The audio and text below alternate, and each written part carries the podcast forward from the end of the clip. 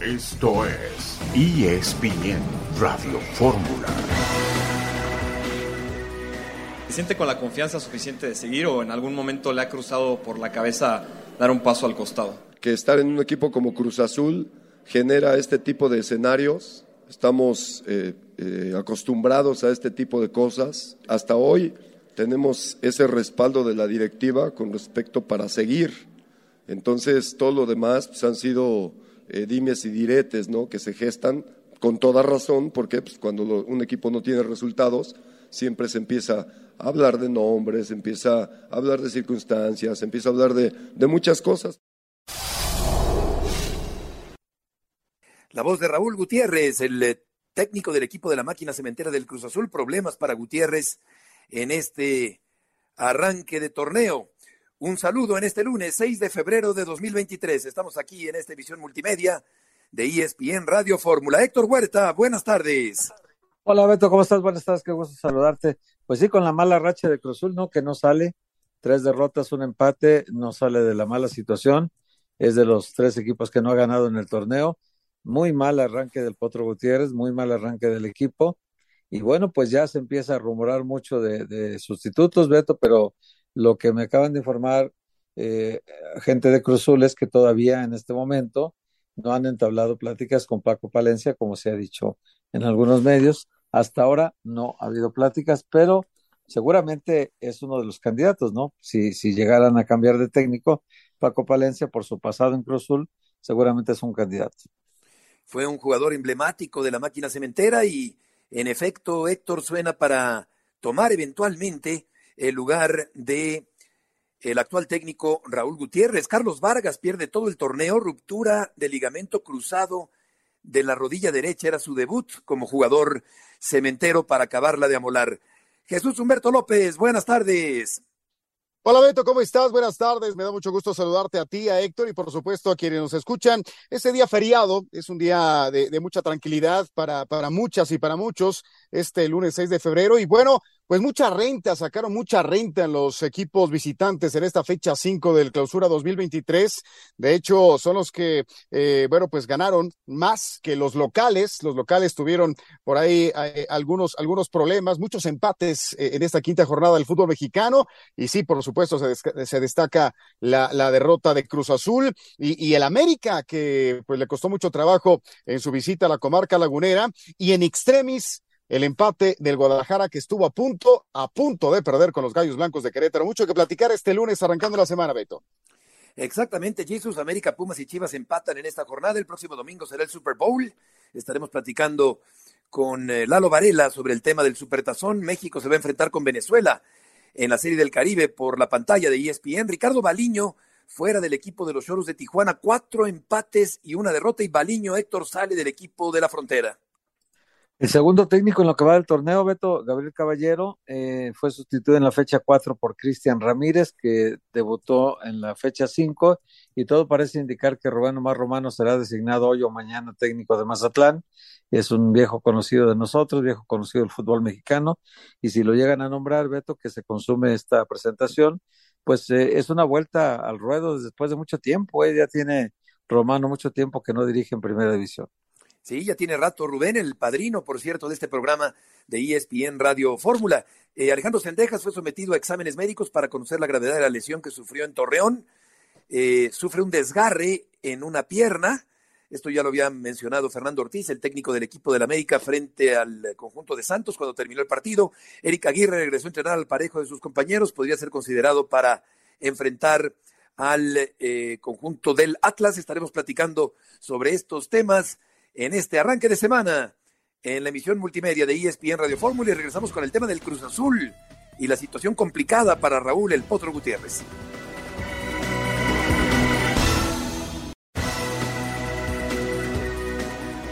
De regreso en esta tarde en la emisión multimedia de ESPN Radio Fórmula, el eh, problema de Raúl Gutiérrez aumenta en este torneo.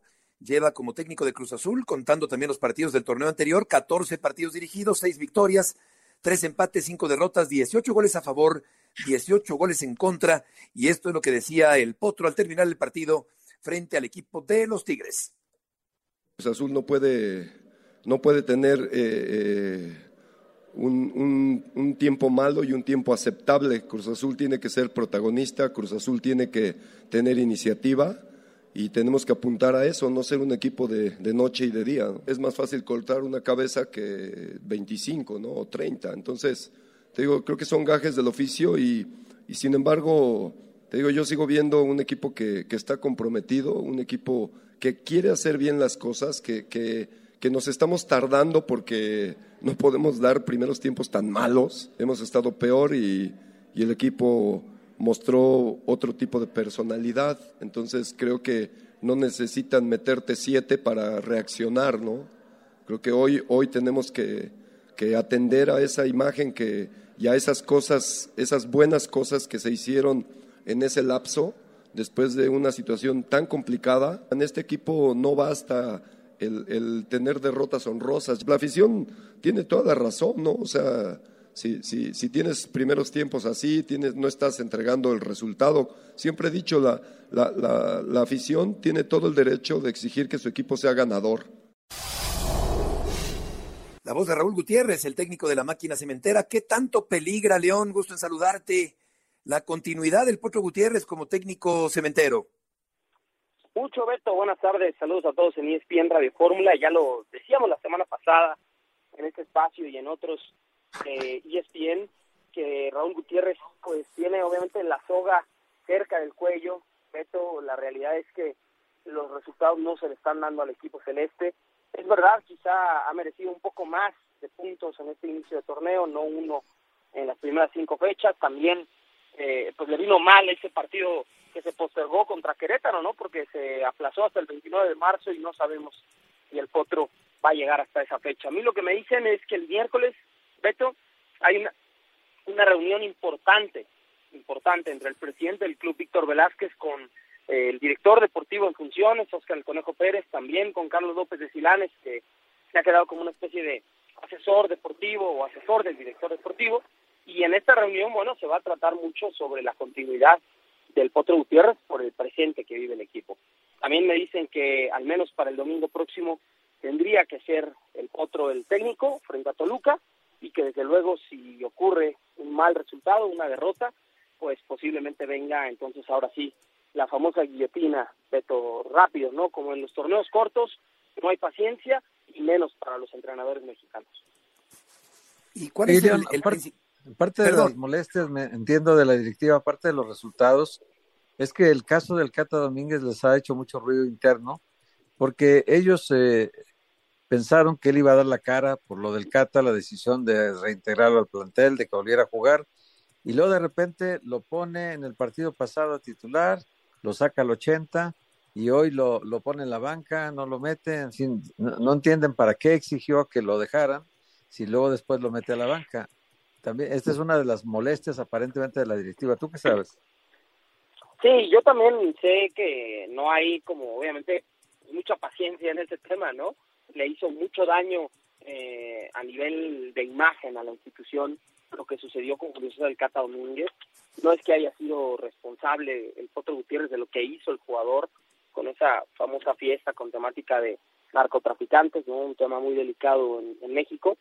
Pero también sé, en este sentido, por información, que la decisión de darle dos partidos al Cata Domínguez fue una, una decisión consensuada. Eh, entonces son versiones encontradas, Héctor, porque a mí lo que me dices desde el entorno de Cruz Azul es que la directiva estuvo de acuerdo en que solamente le dieran dos partidos al jugador, cierto por petición del técnico, porque todavía no llegaba Carlos Vargas, que para colmo se lesiona el sábado sí. con 15 minutos de haber debutado en partido oficial con Cruz Azul y se perderá por lo menos siete u ocho meses.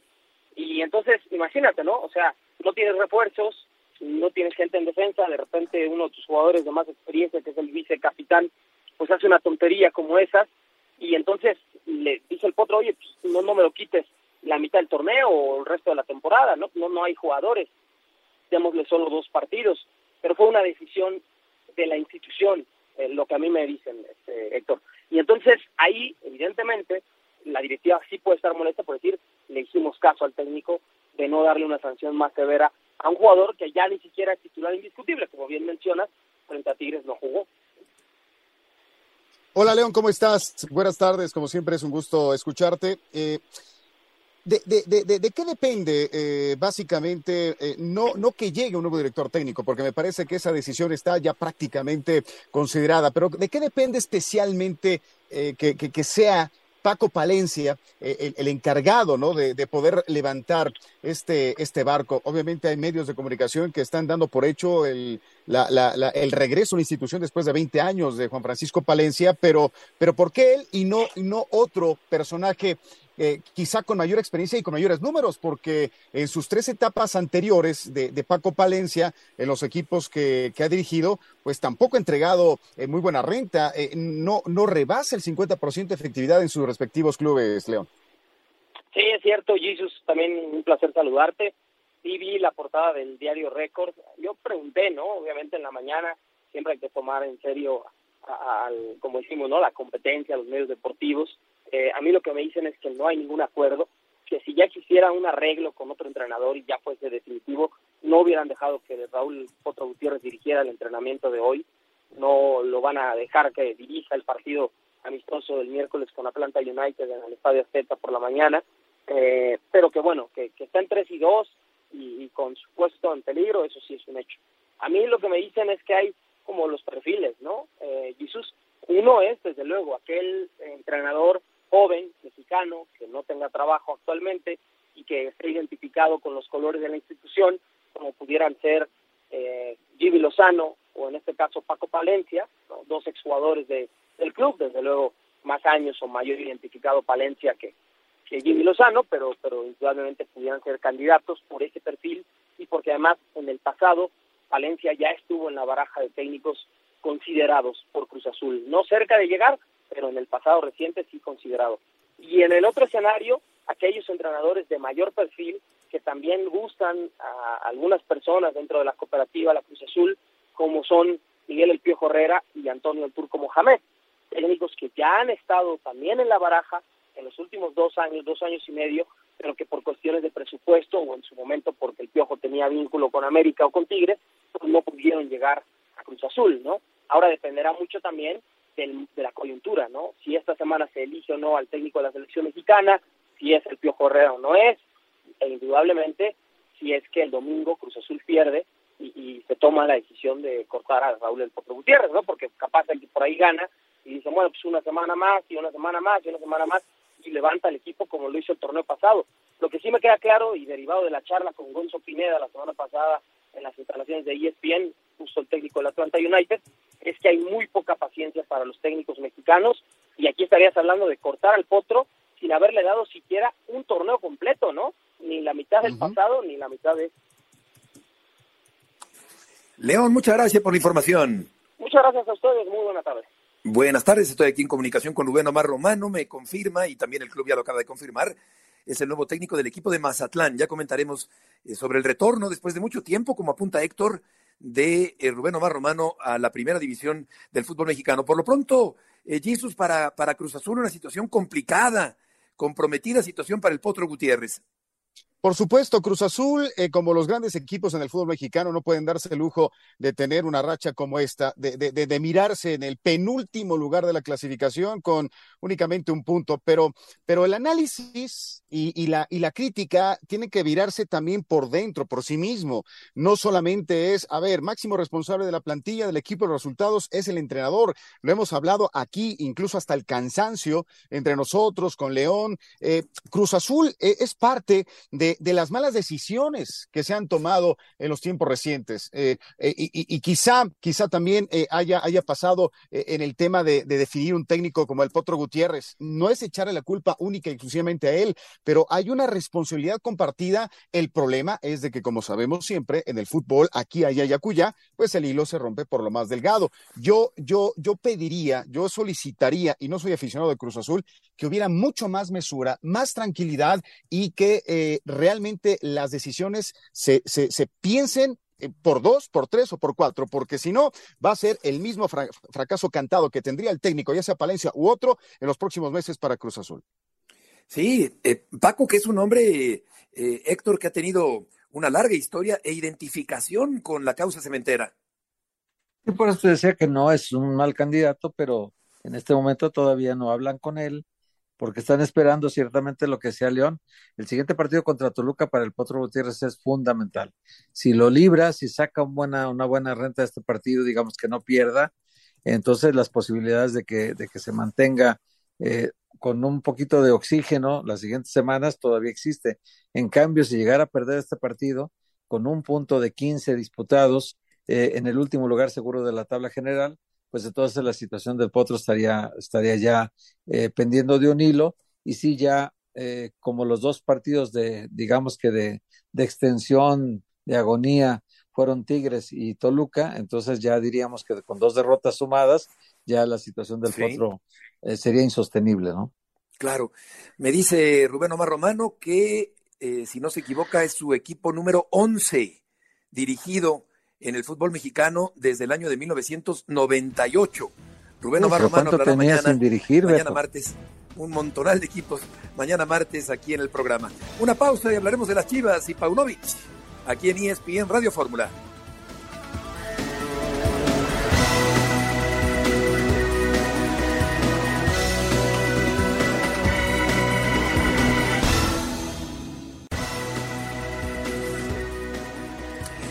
De regreso en esta tarde en ESPN Radio Fórmula y vamos a escuchar al señor Paunovic, el técnico del equipo de las Chivas Rayadas del Guadalajara. Volver a decir que esto es un equipo en construcción, en las experiencias como, como esta, lo que nos ocurre es sacamos eh, una, eh, unos, eh, una moraleja también de que para nuestro equipo es muy importante eh, ser consistente durante todo el partido. Pero en líneas generales, eh, yo siempre pienso que el equipo es, lo está dando todo. Si no hubiera sido así, desde luego, primeros los que se iban a enterar son los que están en nuestro vestuario, pero estoy, eh, estoy eh, enormemente contento con la entrega que tiene el grupo y mi mensaje para ellos es seguir pensando en mejorar. Esto es una maratón, quedan muchos partidos y vamos a ir mejorando. Eso es, eso es nuestra, nuestro objetivo, mejorando eh, día a día, semana a semana y mejorar en cada partido. Ahí está el señor Paunovic con un Guadalajara que tampoco, Héctor, carbura en este torneo y a final de cuentas el equipo de las Chivas Rayas del Guadalajara rescata el empate frente al equipo de Querétaro. Sí, el segundo partido de local, Beto, se perdió contra el Toluca, ahora se empata con Querétaro. La gente abuchó al equipo al final, abuchó mucho al portero, al Guacho Jiménez por el error tan grave que comete en el gol de Pablo Barrera. Se, se deja escapar entre las manos la pelota, pica adentro y luego sale de la portería. Y pues la gente se metió mucho con el portero, eh, abucheado todo el estadio y, y, la gente salió muy molesta del estadio. La verdad es que el Guadalajara no convence, no jugó a nada. Creo que es de los peores partidos que ha dado el Guadalajara. Sin duda el, el peor que en la era de, de Paunovic. Y, y, contra el Querétaro, imagínate, si no le ganas al Querétaro, Beto, pues a quién le vas a ganar en el torneo, ¿no? Menos pensar en que este equipo pueda aspirar algo importante en este torneo, ¿no? Dejó muy malas sensaciones Chivas ayer. Sí, Sí, no, no acaba Jesus de, arrancar bien. Por cierto que Ormeño se, se, fue, emigró o lo emigraron y por suerte no tiene una lesión de, de importancia el ex centro delantero del equipo de las Chivas Rayadas del Guadalajara. Así es, Beto. Eh, bueno, pues escuchamos a Paunovic diciendo que el equipo está en construcción. Yo le pre preguntaría a Veliko, a Veliko Paunovic, si está en la etapa de, de, del remojamiento de los, de los eh, tabiques, de los adobes, ¿no? O sea, está construyendo eh, el nuevo edificio que se llama Club Deportivo Guadalajara. No sé si está en esa etapa, porque lo cierto es de que en lugar de mejorar, parece que los pasos se están dando hacia atrás. Y, y, y gracias a que, a que in extremis se logró rescatar el partido, sí, de que, de que llegó el gol eh, gracias a un elemento que tenía pocos minutos en el campo como Alejandro Mayorga, eh, no, no se cae eh, eh, en casa como ocurrió frente al Deportivo Toluca ante un rival que ya suma 49 partidos sin ganar fuera de casa. Lo cierto es de que para mí el proyecto está todavía demasiado verde y, y, y, una de las cuestiones que sí también le criticaría mucho a este Guadalajara es que le falta personalidad, todavía no tiene el sí. sello de su nuevo entrenador y la intensidad, bueno, pues eh, también deja muchísimo, muchísimo que desear. Vamos a ir eh, contigo, Jesús Verdal, con más información del equipo de las Chivas. Gusto en saludarte. Saludos, Beto, Héctor, Tocayo, muy buena tarde para ustedes y la gente que nos sintoniza. Pues luego de este empate del cual ya platicaban, el cuerpo técnico decidió otorgar el día de hoy de descanso, esperando que los jugadores logren recuperarse en el tema físico para el día de mañana comenzar la, la preparación con rumbo al duelo ante el equipo de, de Pachuca, pero sí comienza ya a existir cierta preocupación en el, en el cuerpo técnico, sobre todo por el hecho de que no logran ganar en casa. En las dos exhibiciones que han tenido en el estadio Akron les tocó perder contra el equipo de Toluca, ahora rescatar el empate en los últimos suspiros del partido ante la escuadra de, Querétaro. Y bueno, buscarán eh, resolver justamente este tema, ¿no? El, siguiente fin de semana estarán yendo a Pachuca, donde el equipo del Guadalajara pues se enfrentará al líder general de la competencia y, y también están conscientes de que requieren de esa victoria para no despegarse. Si Pachuca llega a ganarle a Chivas, la diferencia ya sería de siete puntos, por ahora son cuatro, entonces también cobra una, una relevancia especial el partido del próximo fin sí. de semana en ese sentido, Beto. Oye Jesús, una, una pregunta, este, lo del Guacho Jiménez, el abucheo del público fue espectacular ayer, fue sonoro, muy, muy, muy criticado, él, él se molestó, eh, incluso en sus redes se ha defendido, pero realmente eh, es un problema la portería de Chivas porque su, su posible sucesor, el tal Arrangel, también se equivocó con el tapatío y, cometió errores graves que le costaron al tapatío este, que no pudiera ganar este partido. ¿Tú crees que ahí, qué tomará la decisión el técnico Paunovic? Eh, ¿Mantener al guacho a pesar del gravísimo error o optar ya por, por elegir al tal, al tal Arrangel a ver cómo le funciona? Saludos Héctor, eh, buena tarde. Sí, eh, mencionas bien esta parte, ¿no? Mandaron a, al tal Arrangel a jugar contra Tokio esta semana y cometió dos errores que les costaron la derrota ante el equipo de Celaya del profe Paco Ramírez. Y, y ahí está la, la disyuntiva que tiene eh, Paunovic, ¿no? Lo tendrá que meditar mucho durante la semana. Eh, en algunos entrenamientos ha estado alternando, sobre todo al principio de torneo, cuando tenía la duda después de los errores del Guacho en pretemporada contra Tigres y Cruz Azul después de la actuación contra Monterrey se afianzó después de esa fecha 1, pero ahora nuevamente no comienzan la, las dudas y la incertidumbre porque fue un gol que le costó puntos al equipo de, del Guadalajara. Eh, habrá que ver cómo evoluciona la semana, qué es lo que deciden hacer eh, en ese sentido, pero sí será el tema, por supuesto, la continuidad de Miguel Jiménez eh, como arquero titular en el equipo de Chivas. Hola, Tocayo, ¿cómo estás? Qué gusto saludarte. Un fuerte abrazo hasta la Perla Tapatía. Eh, el ataque también del Guadalajara es, es, una situación importante que comentar. Ya, ya hablaste, ya lo comentó Héctor, la portería, ¿no? Y el caso de Gocho Jiménez y de Rangel pero en el ataque no cantan malas rancheras. Eh, inició este partido contra Querétaro Daniel Ríos al frente como, como centro delantero, acompañado por Cisneros y Roberto Alvarado. Y, ya en la parte complementaria, apenas 10 eh, minutos de, del complemento, ingresa Ronaldo Cisneros, también Pavel Pérez para intentar dar el mayor volumen en el medio campo. ¿Qué, ¿Qué, pasa con los atacantes? Sabemos de quienes no están, quienes no están disponibles, pero los que están, ¿qué les ocurre? ¿Qué, qué, qué, sensación percibes en, el ataque, en la ofensiva del rebaño sagrado, Tocayo. Saludos, Tocayo, buena tarde. Ha sido muy, muy complicado y no solamente para ellos, sino también para el propio técnico. Ningún centro delantero de Chivas ha hecho gol en las cinco jornadas que van hasta ahora.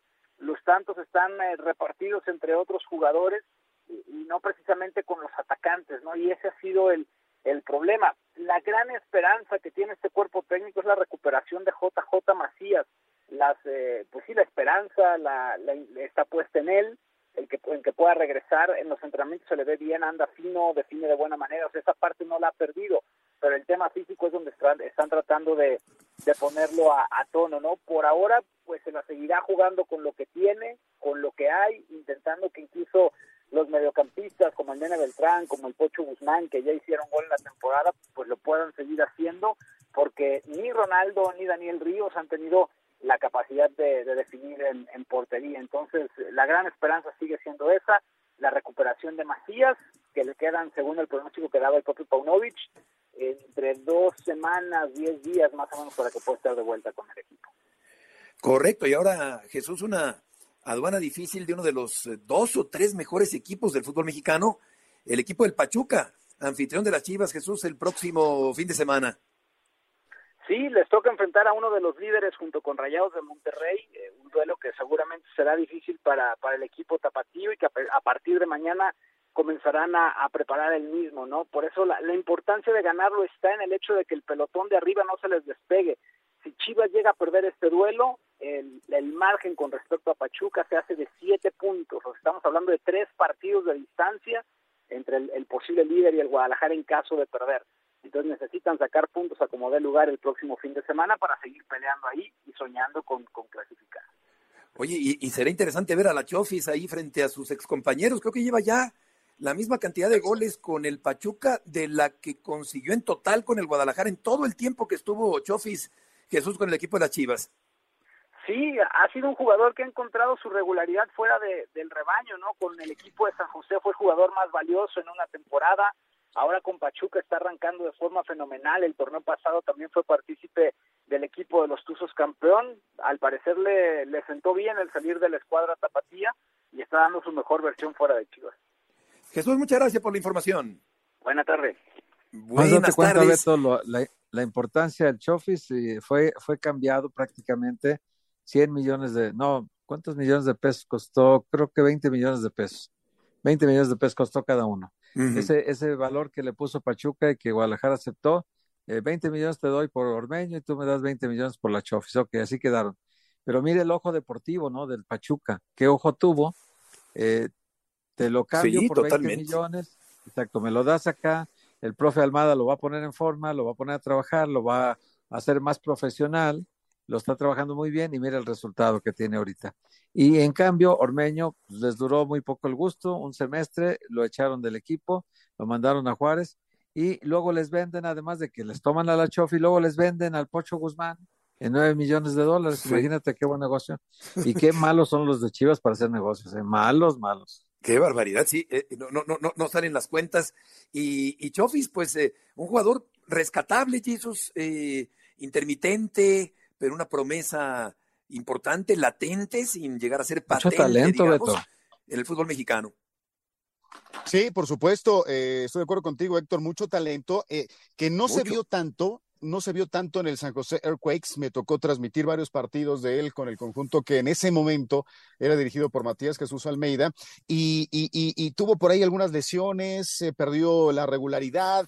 Eh, la verdad es de que no, esa versión de, del Chofis o la Chofis, como usted quiera decirle, eh, nada que ver con lo que ahora estamos apreciando con el, con el equipo del Pachuca. Yo creo que es, es una suma de factores que debería aprender y que lo debería saber muy bien Guadalajara precisamente para sacarle el mayor provecho, el mayor jugo posible, pero pero en Guadalajara no están estos ingredientes, no están, no están los elementos internos y externos para que exploten. Debería aprender de eso y de negocio también, que le, que le pido unas clases por ahí a, los, a los Martínez y compañía, ¿no, Toño? Vamos a una pausa, regresaremos para hablar de los eh, demás resultados de la jornada y del América rumbo a la próxima fecha del fútbol mexicano.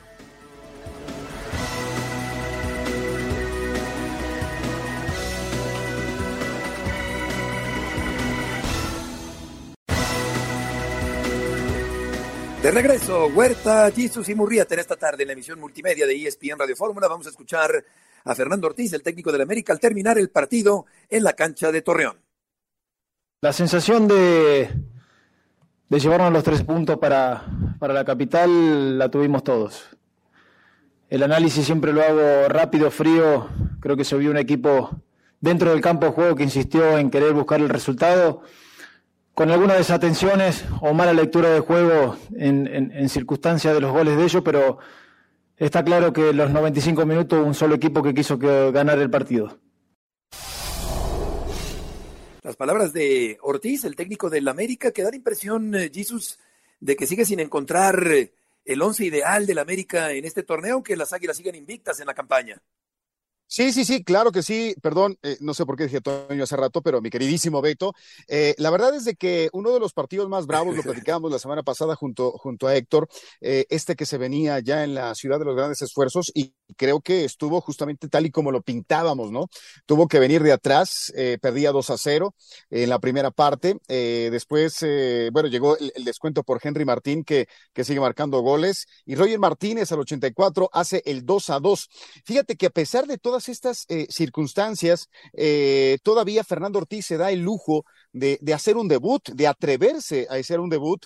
Lo hace en la persona de Esteban Lozano, un chico que ha jugado en, en, en, eh, categorías inferiores del conjunto azul crema. Y, y, bueno, pues eh, eh, lo, lo, lo, hizo en, una situación muy difícil. Yo quiero ensalzar esta actitud, ¿no? De, a ver, en, una condición diferente, tu equipo está perdiendo, a ver, vamos a intentarlo con jóvenes, en una escuadra de, de, de, de tan alto, de tan alto perfil como el Club América, y, y lo hace, se atreve y consigue empatar. Claro, eh, otra institución que no se puede dar el lujo de, irse empate tras empate, cosechar tampoco semana tras semana, pero creo que este América eh, tuvo el arresto, la actitud que no tiene Guadalajara para poder encarar las dificultades. Y bueno, no es lo mismo empatar como lo hizo América a como lo hizo en su momento Guadalajara. Sí, eh, yo no sé qué tanto Héctor dio un paso atrás el, América en, el torneo.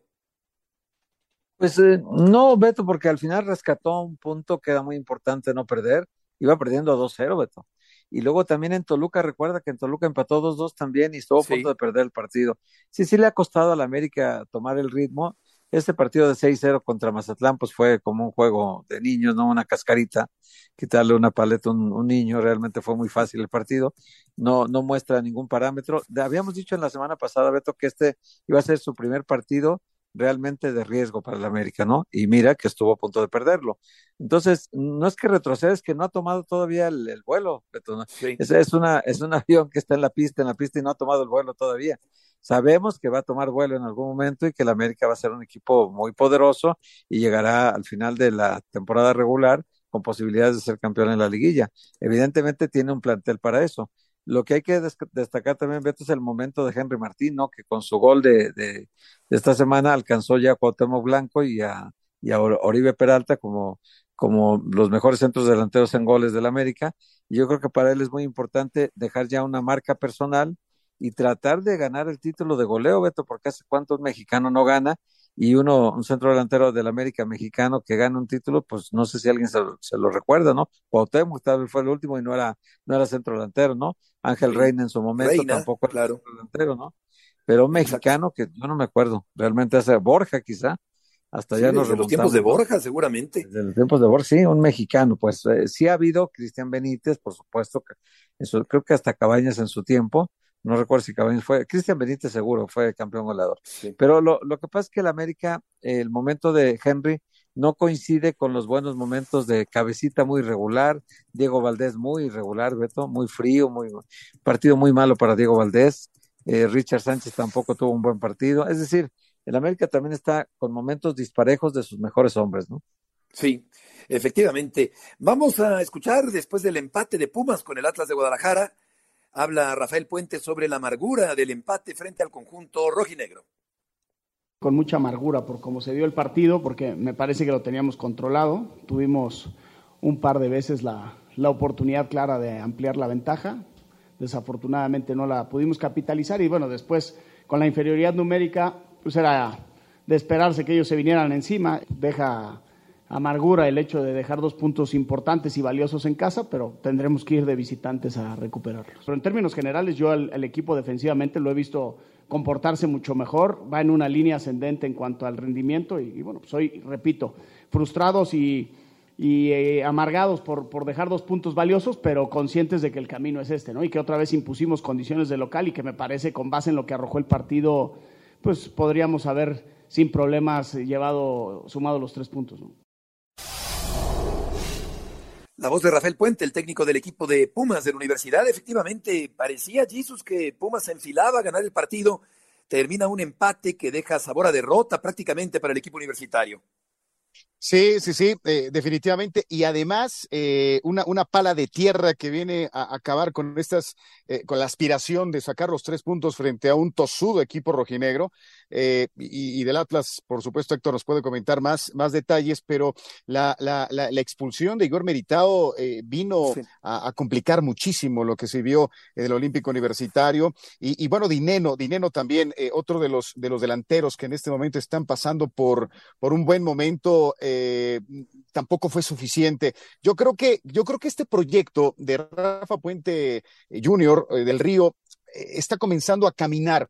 De, los estrategas que, que, están viendo la luz por primera vez en este torneo, en este semestre, creo que Rafa Puente de a poco le está costando trabajo, pero está comenzando ya a tejer eh, una, una eh, eh, actitud en sus futbolistas y que afortunadamente han logrado ya emocionalmente desprenderse de lo que dejó Dani Alves al respecto, de lo cual platicamos ya hace, hace algunos días. Pero creo que este, este equipo de Pumas va, va creciendo ¿eh? y, y, y semana a semana lo va a ir capitalizando. Creo que ese es un trabajo muy honesto el que está haciendo, eh, sin cebollazo de por medio, el, técnico de, Pumas de universidad. Y al minuto 74, efectivamente, el brasileño eh, Meritao se va expulsado, eh, doble amarilla, segunda amarilla. El árbitro Quintero no dudó en, en, en sacarle la segunda amarilla, una expulsión después del, del, del, aparente codazo que diera ayer el jugador del equipo de la universidad. Y efectivamente, Héctor, eh, el último campeón goleador de la América, aquí estaba revisando, Reina, o sea, son 11 años sin que un no mexicano sea campeón Reina, goleador ¿no? con el América. Sí, no, no era centro delantero. Yo me, digo de centro delantero del América. Ah, de centro delantero hasta, desde Borja. Sí, hasta Enrique Borja, sí, nos remontó. Desde Borja. Y quizá, quizá Horacio López Salgado, no recuerdo si lo fue también, no, no, no me recuerdo bien. Creo que fue con Cruz Azul, campeón goleador. Sí.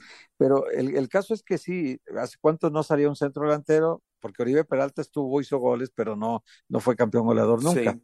Y entonces en, en, este caso sí creo que es muy meritorio lo de Henry Martín. Por eso sí tiene que preocuparse porque además de ser líder de goleo ahorita y tener una racha muy buena desde el torneo pasado, que fue muy buena su mejor marca de goles, 10, ahora superar la marca esa y tratar de ser campeón goleador, Beto, para que levante la bandera por los mexicanos y además sí. se consolide como el centro delantero titular ahorita de la selección mexicana, venga quien venga de entrenador, porque está en un mejor momento que Raúl Jiménez, el Chicharito no sé si lo vuelvan a convocar, pero seguramente peleará con él para ser titular si es que lo convoque el nuevo técnico. Eh, pero evidentemente que Henry no puede aflojar ya ese buen momento que vive, Beto, porque calidad y capacidad goleadora la tiene y la está demostrando en cada partido. Sí, me acordé del tanque Ceballos, ¿te acuerdas de Sergio Ceballos? Sí, sí, sí. Aquel delantero claro. de los 70, del sí, América. Sí, sí. Eh, Luis García, desde luego, jugó en el América también, metió muchos goles. Eh, Pero aunque... no fue campeón goleador. Exactamente, en el caso de, Reina, él sí fue campeón goleador, siendo un volante ofensivo, no un, no un centro delantero. Y eh, con respecto al fútbol americano, pues todo está listo para, para el Super Bowl. Vamos a repasar, antes de ir con Lalo Varela, los eh, resultados de la jornada del fútbol mexicano, con eh, la victoria del equipo de San Luis 2 por 0 sobre Puebla, el Necaxa y los Cholos que empatan a uno. Rubén Omar Romano es el nuevo técnico del equipo eh, de la frontera perdón, de Mazatlán, de Mazatlán que perdió frente a los Bravos, 3 por 2. León cayó ante el Pachuca 1 por 0. Tigres derrotó a Cruz Azul 1 por 0, agudizando la crisis de la máquina cementera. Santos y América 2 a 2. Ahí está Pumas, que empata con el Atlas a 2, Guadalajara y Querétaro a 1, y el Monterrey derrotó 2 por 1 al equipo rojo de Toluca. Rubén Omar Romano, nuevo técnico del equipo de Mazatlán, después de un largo tiempo sin dirigir en el fútbol mexicano y mañana estará en comunicación con nosotros aquí en el programa de ESPN Radio Fórmula. Y bueno, pues viene el acontecimiento, Jesus, que todos los seguidores del fútbol americano esperan para el próximo domingo. Sí, por supuesto, el Super Bowl, el número 57. Yo, yo me, vuelvo seguidor de este deporte justamente en esta instancia y, lo disfruto mucho, naturalmente. Y, y, bueno, destacar que pues, se celebró el Pro Bowl, la conferencia nacional, la conferencia americana, una victoria de dos puntos de la conferencia nacional eh, sobre la americana. Eh, se lleva la primera edición eh, en estos Pro Bowl Games eh, y, bueno, no soy experto en ello, para eso ya está eh, nuestro compañero y amigo, eh, señor Varela, pero, pero bueno, yo sí me enfoco mucho en el, en el Super Tazón porque además el espectáculo está garantizado al medio tiempo y durante los, los cuatro cuartos, mi Beto. Sí, sin duda, sin duda, de acuerdo. Y Lalo, qué gusto saludarte en esta tarde. Los equipos aterrizaron ya en Arizona. Te preguntaría, ¿cuál es el favorito a pocos días del Super Bowl? Gusto saludarte. El gusto de mí y saludo a toda tu audiencia. Y Beto, ya quieres, ya quieres que, es que si te digo, Beto, que, que, mi favorito es, es tal, ya, ya pierde cierto, cierto interés, ¿no? No, no que la gente quiera exactamente saber el de Lalo. Mira, te lo pongo de esta manera. Sí. La mayoría de, la, de, de los, entre comillas, expertos se inclinan mucho por Kansas City, por supuesto, entiendo Patrick Mahomes, sí. que va con un camino impresionante, ¿no? lo peor que le ha ido es llegar a la final de la conferencia desde que es titular y estamos hablando de cinco años. Se le fue su mejor receptor que está Hill y a pesar de eso logró superar las cinco mil yardas, de nueva cuenta más de 40 pases de touchdown y reparte muy bien el balón.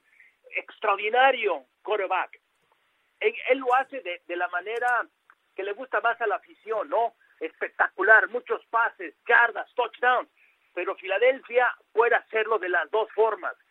En más de 50 años no se había presentado un equipo que una semana corriera para más de 200 yardas y en la siguiente semana lanzara para más de 200. Es un equipo que, que es muy físico, es lo contrario Kansas City, muy físico, muy fuerte. Jalen Hurts no es espectacular en el sentido de jugadas grandes por aire, no son arcoíris largos, la mayor parte del tiempo. Te puede ganar por tierra o te puede ganar por aire. Muy parejo el partido. Yo creo que Filadelfia tienen que darle más amor a Filadelfia. Todo el amor está con Kansas City. Hombre, pues eh, esto deja abierta, abierta la, el resultado para el próximo fin de semana, para el próximo domingo. Llegó Mahomes con una sudadera multicolor, como, como si unos crayones hubieran marcado eh, la vestimenta un tanto estrafalaria del mariscal de campo. ¿Cómo sigue, por cierto? ¿En qué condiciones físicas está Lalo para el partido? Sí, mira, y ese es un punto con los dos quarterbacks. La movilidad es clave de los dos más para Jalen Hurts. Al final, de, creo que fue al final del tercer cuarto donde se, se, se lesiona un poco más y tiene molestias para, para moverse Patrick Mahomes, pero dos semanas de descanso lo vimos caminar, se ve bien. Para el partido va a estar bien la clave es que también, ¿no? Yo creo que si está al 90 o más para arriba va a ser muy difícil poder pararlo. Pero de todas formas, es el mejor quarterback lanzando nada más desde la bolsa de protección. Es, es un quarterback genial, lo, lo, lo que puede hacer. La mejor definición la dio Sean Payton, el nuevo entrenador en jefe de los Broncos de Denver. Es como si te subes a estos coches nuevos, la, la última versión, no, no tiene que ser Ferrari o Rolls Royce, no, no, no. Un coche nuevo, de, de, nuevo, ¿no? Que tiene todos los aditamentos, no sé si tú eres de esos, yo no, pero Patty Mahomes es el que se sube al coche y todos los aparatos, todos los botones los entiende y puede ir a toda velocidad y los puede picar, pam, pam, pam, y entiende qué es lo que se tiene que hacer, ¿sí? Ahora, la movilidad es clave de él. Y Jalen Hurts es un quarterback que sí lanza muy bien, pero que es muy versátil, corre muy bien. Si él no puede correr, si él no puede poner en jaque a las defensivas en, situaciones de, de, corto yadaje, donde generalmente el correr con el balón, ahí van a perder mucha, eh, mucha sorpresa y no van a ser tan dinámicos en ese aspecto. Los dos están tocados, uno del tobillo y el otro que es Hurts del hombro derecho. Hola Lalo, ¿cómo estás? Eh, Perdón, perdón. Eh, gracias, gracias, Héctor. La, pregunta del millón, ¿cómo va la venta de boletos eh, para estar presentes ahí en el Estadio de los Cardenales de Arizona? Dicen por ahí que, eh, están más baratos que el año pasado. ¿Esto es cierto o no es cierto? Digo, para aquellos que tienen interés de estar en el Super Bowl 57, Lalo. y, y, eso de, de, más baratos es, es, un decir, ¿no? La, mira, a ver si, si alcanzo, porque estaba leyendo justamente un documento acerca de, de los boletos. Uy, ¿Dónde estaba? No sé, estaba, estaba... Aquí está. Mira, te lo pongo así, los boletos más caros en la historia del Supertazón fue el año fue el Super Bowl de hace dos años, el 55, donde hasta 13.900 dólares llegó a pagar a alguien. El Super Bowl del año pasado fueron 8.800. Mira, por ahora puede ser porque Filadelfia no es un equipo aparentemente de que, jale tanta afición, pero eso va a ir cambiando conforme avancen avancen los días y esté más cerca, pero baratos no lo son. El, el, lo que dice el boleto son 1.200, pero ese, e, eso no lo vas a conseguir ya ahora, no, imposible. Hola Lalo, te saludo con mucho gusto. Lalo, eh, escuché una entrevista con Mahomes hace unos días, hace unas horas más bien, y decía, decía Mahomes que había hablado con Tom Brady y que le va, estaban platicando mucho del, comportamiento que debe tener un coreback y que en el caso de él, y dice que él lo comparte, debe ser el líder del equipo, por supuesto, y también dice que el sentido de responsabilidad tiene que ser el más alto y que además eh, él llega con más experiencia a este Super Bowl y que estos consejos de Brady le, van a ayudar mucho en su carrera porque pues de quien viene, ¿no? Que son muy importantes y este viene siendo pues el sucesor natural de, de Tom Brady. Eh, ¿Qué tan maduro llega de veras a este compromiso Mahomes? Porque también decía que esto de las lesiones tiene mucho la fortaleza mental, te ayuda a superar las lesiones que tengas también físicas, ¿no? ¿Qué tan maduro llega este, este compromiso? Nos queda un minuto, Lalo. Sí, mira, te lo puedo poner rápidamente así. Mahomes tiene todos los atributos físicos de un quarterback. Quiere tocar el cielo con las manos, pero tiene la, la, la estabilidad para estar con los dos pies en el campo de juego. Y te puedo platicar también lo mismo de Jalen Hurts. Los dos son, quieren tocar el cielo con las manos, pero son personas muy ubicadas, saben ser líderes. Lalo, muchas gracias por tus aportaciones el día de hoy. Abrazo a todos, gracias. Que te vaya muy bien. El, el Madden, eh, la simulación oficial de Madden NFL 23 predijo que las Águilas para ganar el Super Bowl por 31 a 17. Gracias, Héctor Jesus. Buenas tardes, que les vaya muy bien. Hasta mañana. Igualmente, gracias. Saludos. Un abrazo. Buenas tardes.